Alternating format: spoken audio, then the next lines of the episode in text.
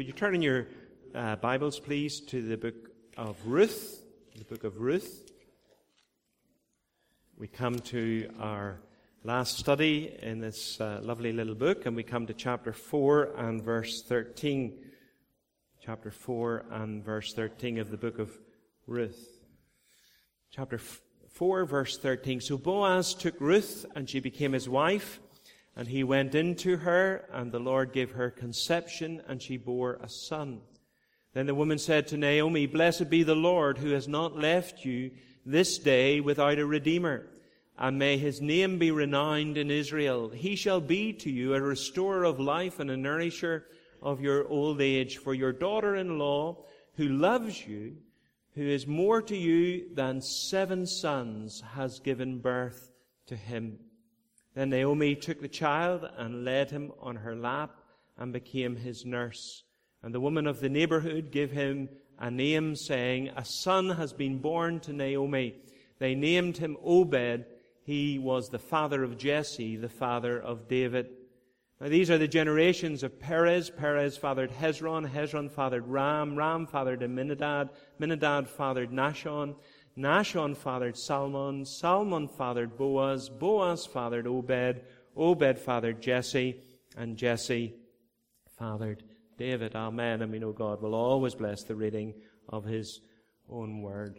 You'll remember uh, that the woman who gives her name to this book, Ruth, was a Moabite woman raised in a pagan, idolatrous, Gentile culture engaged in the worship of Chemosh, a fertility god, who providentially had come into contact with the true and living God through the family of Elimelech. When her father-in-law, brother-in-law, and her husband died, she returned to Judah, to Judah, to the city of Bethlehem with her mother-in-law, Naomi. And there they were exposed to the vulnerability that widows experienced in an ancient culture, reduced to poverty. But Ruth went into the family, uh, into the fields to glean, to provide sustenance for herself and Naomi. Gleaning was the ancient form of the social security system. The law of God said that uh, when you harvested a field, you weren't to go back over it again and repick it, but you were to leave uh, what was left in the field that was missed in the field for the gleaners, for the poor to come in afterwards.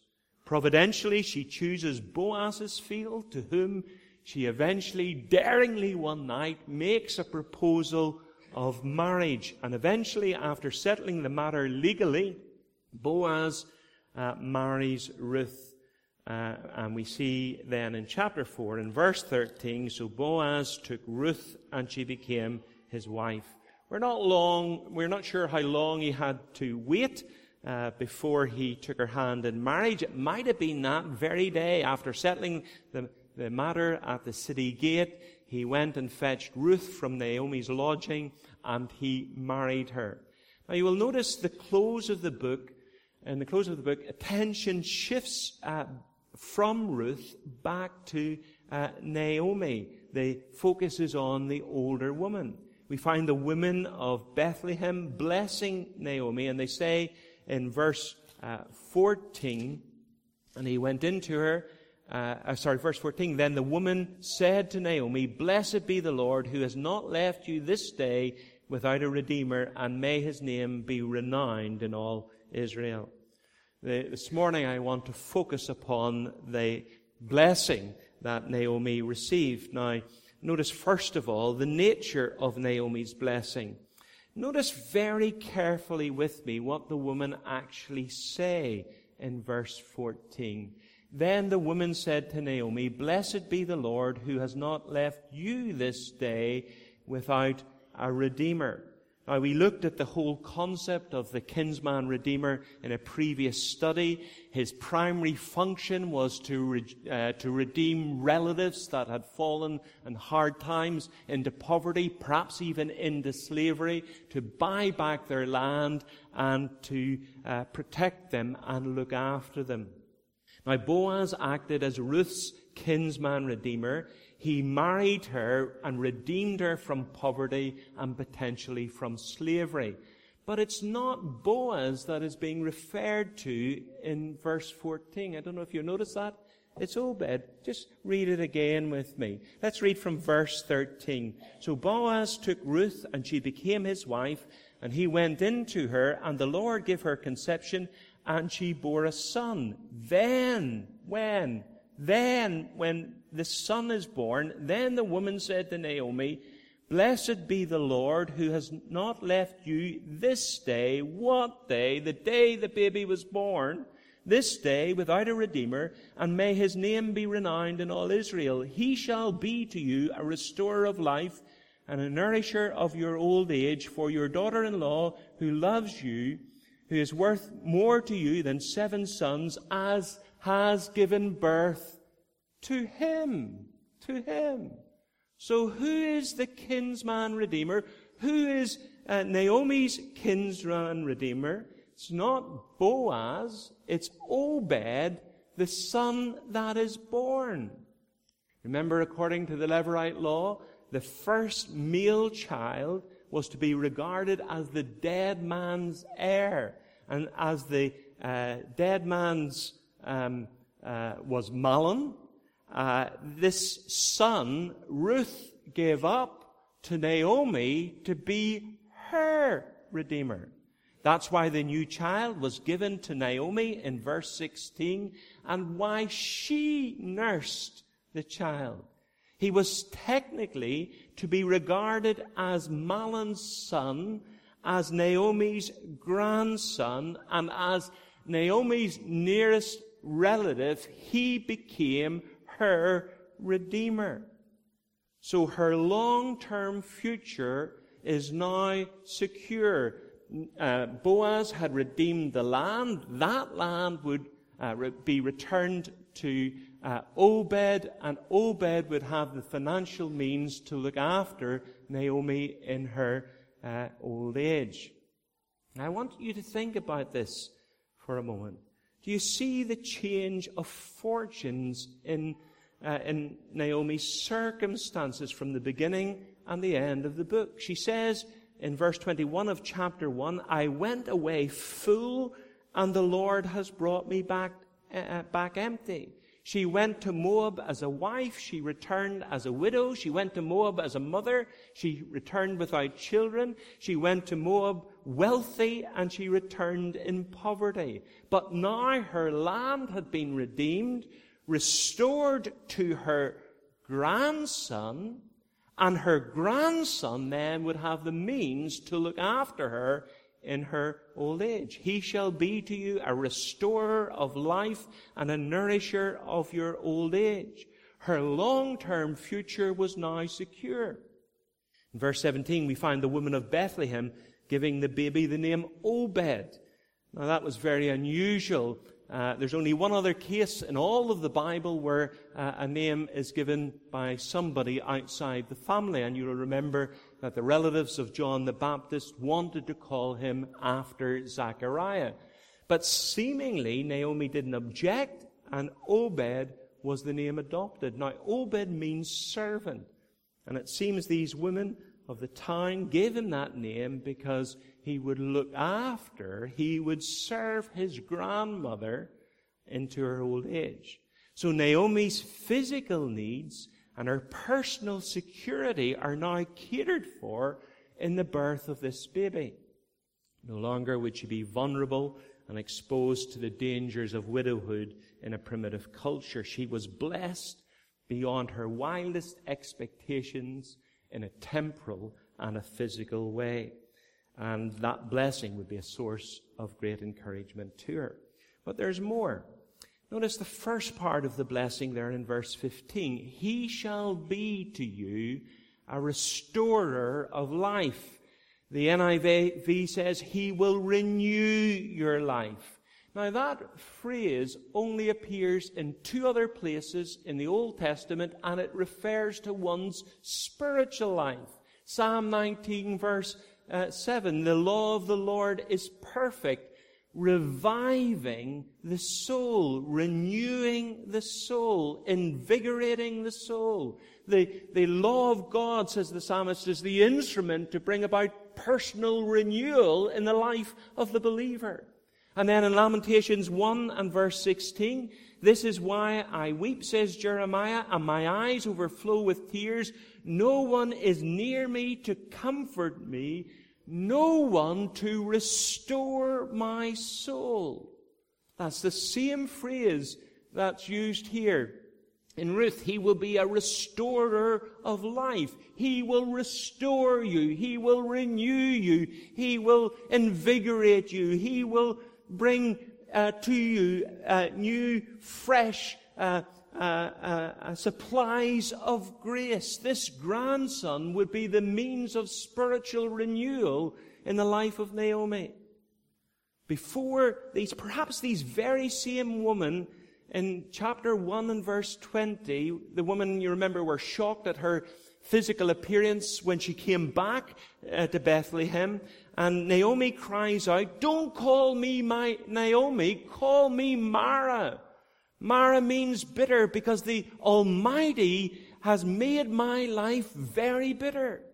She had returned dejected and impoverished not only materially, but spiritually also. She was disturbed, downhearted, downcast, depressed. She was seething over the loss of her husband and sons, and she was shaking the fist at God and blaming God for the loss. But now, through this blessing of a grandson, her soul is renewed, restored, and refreshed. The blessing she received through the birth of this boy was not only temporal, but spiritual also. I wonder if I asked you this morning, what is your, your greatest need? If you could be granted any blessing from God, what would you ask for? Material prosperity, marital harmony, financial security? And those things aren't unimportant as the book of Ruth tells us. But the greatest, the greatest blessing that Naomi received was the revival of religion in her soul. God took this bitter, twisted old saint who had been discouraged by the dark providences of life and he infused into her new, new applications of his spirit that brought this dark and, and disturbed woman back to a vitality of faith in the God of the covenant. He renewed her and restored her to spiritual freshness. And sometimes, sometimes, through the disappointments of life and through the hardship that we face and through the, the loss of those we love, we can, uh, we can secretly, not outwardly, but secretly become angry with God. And our spirits soar. And what we need is this great infusion of spiritual life where God restores our soul. Do you remember David in Psalm 51? Restore to me the joy of your salvation. Where has the joy gone? Sometimes it's gone and we don't even know it's away. That's the first thing then. The nature of Naomi's blessing. It was temporal, yes, but it was spiritual too. Then, secondly, notice the, the source of Naomi's blessing. The blessing that Naomi enjoyed came from God. Verse 14, then the woman said to Naomi, Blessed be the Lord. It was the conviction of these women that the blessing that Naomi had now received was from God Himself. They would say with the psalmist, The Lord has done this, and it's marvelous in our eyes. Now, the interesting thing about the book of Ruth is that although God is evidently at work in the book, He's only mentioned twice directly. It's, it's almost as if God is working behind the scenes. One commentator, Hubbard, writes, the book offers no awesome displays of divine might, no terrifying glimpses of divine being. Yahweh is present, though invisible to human view. Here is God working out his plans and his purposes, but in a way that we don't always see. Now, the two verses that where God is mentioned directly, you actually see this illustrated for us. Look at verse 13. We're told in verse 13, so Boaz took Ruth, and she became his wife, and he went into her, and the Lord gave her conception, and she bore a son. Who gave her conception? The Lord gave her conception. That the Lord was behind this, but he, he didn't create Obed out of the dust of the ground and breathe into his nostrils life. Through the, the normal process of childbearing, God was at work. And then if you turn back to Ruth chapter 1, we, we see this in the other verse where God is mentioned directly in verse 6.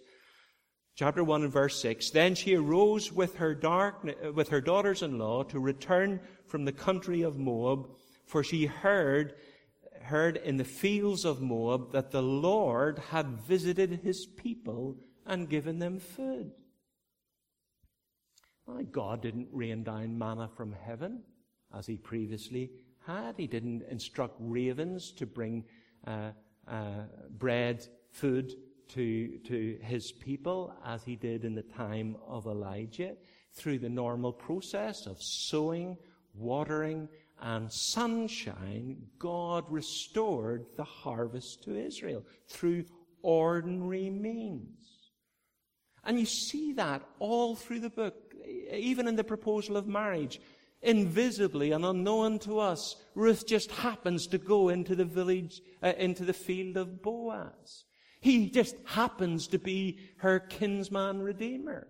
Just happens, hap- happenstance. But God is at work. Uh, sometimes we say the devil is in the detail. The devil is in the detail. The book of Ruth would tell us that God is in the detail.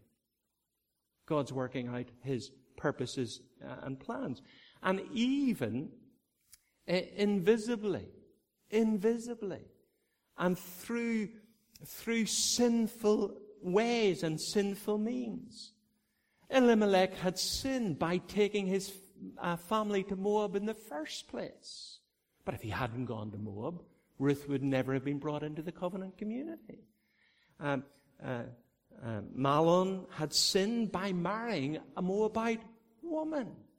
But if he had never married her, she would never have become acquainted with the worship of Jehovah. The kinsman redeemer, the unnamed kinsman redeemer who refused to redeem. Well, if he had have redeemed, no King David in the future. God is at work. You know, in the book of Esther, the name of God is, is never mentioned. I don't know if you realize that. In, in, the book of Esther, God's name is never mentioned. And Matthew Henry has this wonderful comment, and he says, although the name of God is not seen, the finger of God is. The finger of God is. And here you see in this family, God working through secondary means, through ordinary means to bring about His purposes, and through the sinful actions of His people to bring about His purposes. I love the story that Dale Ralph Davis tells about uh, this uh, black woman in the southern states of America, a believer, and she, her husband had died, and she's reduced to poverty, and she's out on the porch and she's praying to God passionately that He would supply her daily bread, that he would send bread to feed her children. And her next door neighbor was a hardened old atheist, and he says, I'll teach her. And he went and bought bread, and he put it on the, the porch and waited for the woman to come out. And she saw the bread, and she fell to her knees, and she immediately begins to praise and thank God for the bread that he sent. And the hardened atheist, he pokes his head over the fence, and he says, Oh, he says, God didn't answer your prayer. He says, I bought that bread and delivered it to you. And she says, Oh, no, God sent the bread. He only used the devil to deliver it. well, well, God is at work, even through our sinful actions, to accomplish His purposes. What a source of comfort that is, to know that, that ultimately we can make no mistake. Sometimes Christians uh, have come to me and they said, look, something's happened in the past and I have wrecked my spiritual life um, to a point where I'll never recover. Well, that's a very poor view of the sovereignty of God because God is in the detail, working and weaving even through secondary means and sinful means to bring about his purposes. The nature of Naomi's blessing, the source of Naomi's blessing, the means of Naomi's blessing. Undoubtedly, God blessed Naomi in a remarkable way. At the beginning of the book, it seemed, to quote Shakespeare, that she was the victim uh, of the slings and arrows of outrageous fortune. At the close of the book, she is blessed beyond belief with this grandson who would secure her future as uh, the inheritor of the redeemed land.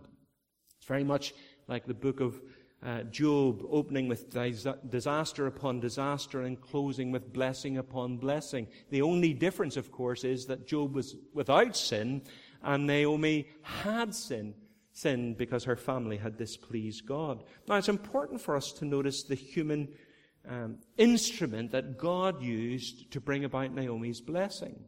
That, of course, was Ruth, her daughter in law. Ruth, who refused to return to Moab, to her people, to her home, and to her God where she, who said to Ruth, Where you go, I will go. Where you stay, I will stay. Your people will be my people. Your God will be my God. Where you die, I will die, and there I will be bar- buried. The same Ruth who humbled herself, identifying herself as poor, who went into the fields after the harvesters to glean corn. The same Ruth who went to the threshing floor and very daringly tickled the toes and made a proposal of marriage to Boaz, uh, informing him that he was the kinsman redeemer. The same Ruth, same Ruth, who in obedience to the law of God takes that first child, Obed, and hands him over to Naomi as Naomi's kinsman redeemer. This Moabite convert to Yahweh is the instrument that brings blessing to the life of Naomi. Now look at what the women say uh, there in verse uh, uh, four, uh, 15. He shall be to you a restorer of life and a nourisher of your old age, for your daughter-in-law who loves you is more to you than seven sons has given birth to him. He's worth more than seven sons. Now, women in a in primitive society were generally devalued. Men were worth more than women in the cultural understanding of the day. And even in biblical thought, you get that. You remember the psalmist says in Psalm 127, sons are a heritage uh, from the Lord, children a reward from Him. So men were generally valued more than women. And yet these women say that Ruth is worth more than seven sons. And that maybe seven sons was the, considered to be the ideal family. You remember, uh, David was one of seven. Jesse had seven sons, David being the youngest. But here these women say Ruth is worth more than seven sons. sons. Now, think back to the beginning of the book when Naomi arrived back in Bethlehem with Ruth. What did she say when she was greeted by those women uh, in Bethlehem? She says, I went away full, and the Lord has brought me back empty. Why, was that true? Was she empty? No, she had an asset of incalculable value that was worth more to Naomi than seven sons. And it may be that these same women, perhaps in Ruth chapter 4, are actually rebuking Naomi because she failed to see the asset that she had when she arrived. In her despondency and self-pity, in her depression and discouragement, she failed to see the blessing of God in the provision of Ruth. I am empty. I've lost my husband. I've lost my sons. I have nobody left. And all the time there was this woman at her side, an asset worth more than seven sons. She didn't see what God had given her. She didn't appreciate what God had given her by giving her Ruth. She had allowed the tragedy of her life to blur her vision so she couldn't see what was right in front of her nose. And how often we are guilty of the same thing. We so concentrate and focus upon the difficulties and the problems, the tragedies and the hurts, that in those tragedies and hurts we fail to see the mercy of God. We get up in the morning and, and we, we go to prayer and immediately that thorn in the flesh, that thing that's bugging us and bothering us is the focus of our attention and we're talking just about this one thing. And we forget to see, stand back and see all the great things that God has done for us. We get so wrapped up in our difficulties that we fail to see the abundance of blessing that He has lavished upon us. Counting your blessings and naming them one by one can be extremely therapeutic. When Gail worked in the Northern Bank in, in Ballymoney, there was a, a girl who came in, a mixture of emotion, sort of uh, excited and unsettled all at the same time. And she had just parked her car in the car park, and she had opened the door, and right beside her was a, a brand new Mercedes and a gust of wind caught the door, blew the door open, chipped the paint, and left a dent in that new car. And she was really wondering how she was going to break this news to her husband. And uh, she was really fretful. And then the owner of the Mercedes came up and said, It's all right, love. He said, Do you not see the rest of the damage that somebody already had driven into him? And she was, she was so focused upon that one little dent that she failed to see the blessing in that the car already had been uh, damaged. She failed to see it. And we're, we're like that, aren't we? we? We just focus on that one thing and we forget all the good things that God has done for us. We need to count our blessings and, uh, and look for the mercy in every situation. So the nature of Naomi's blessing, the source of Naomi's blessing, the means of Naomi's blessing, and then lastly, the extent of Naomi's blessing. In the birth of Obed, Naomi was blessed in a way that she probably never realized or fully understood.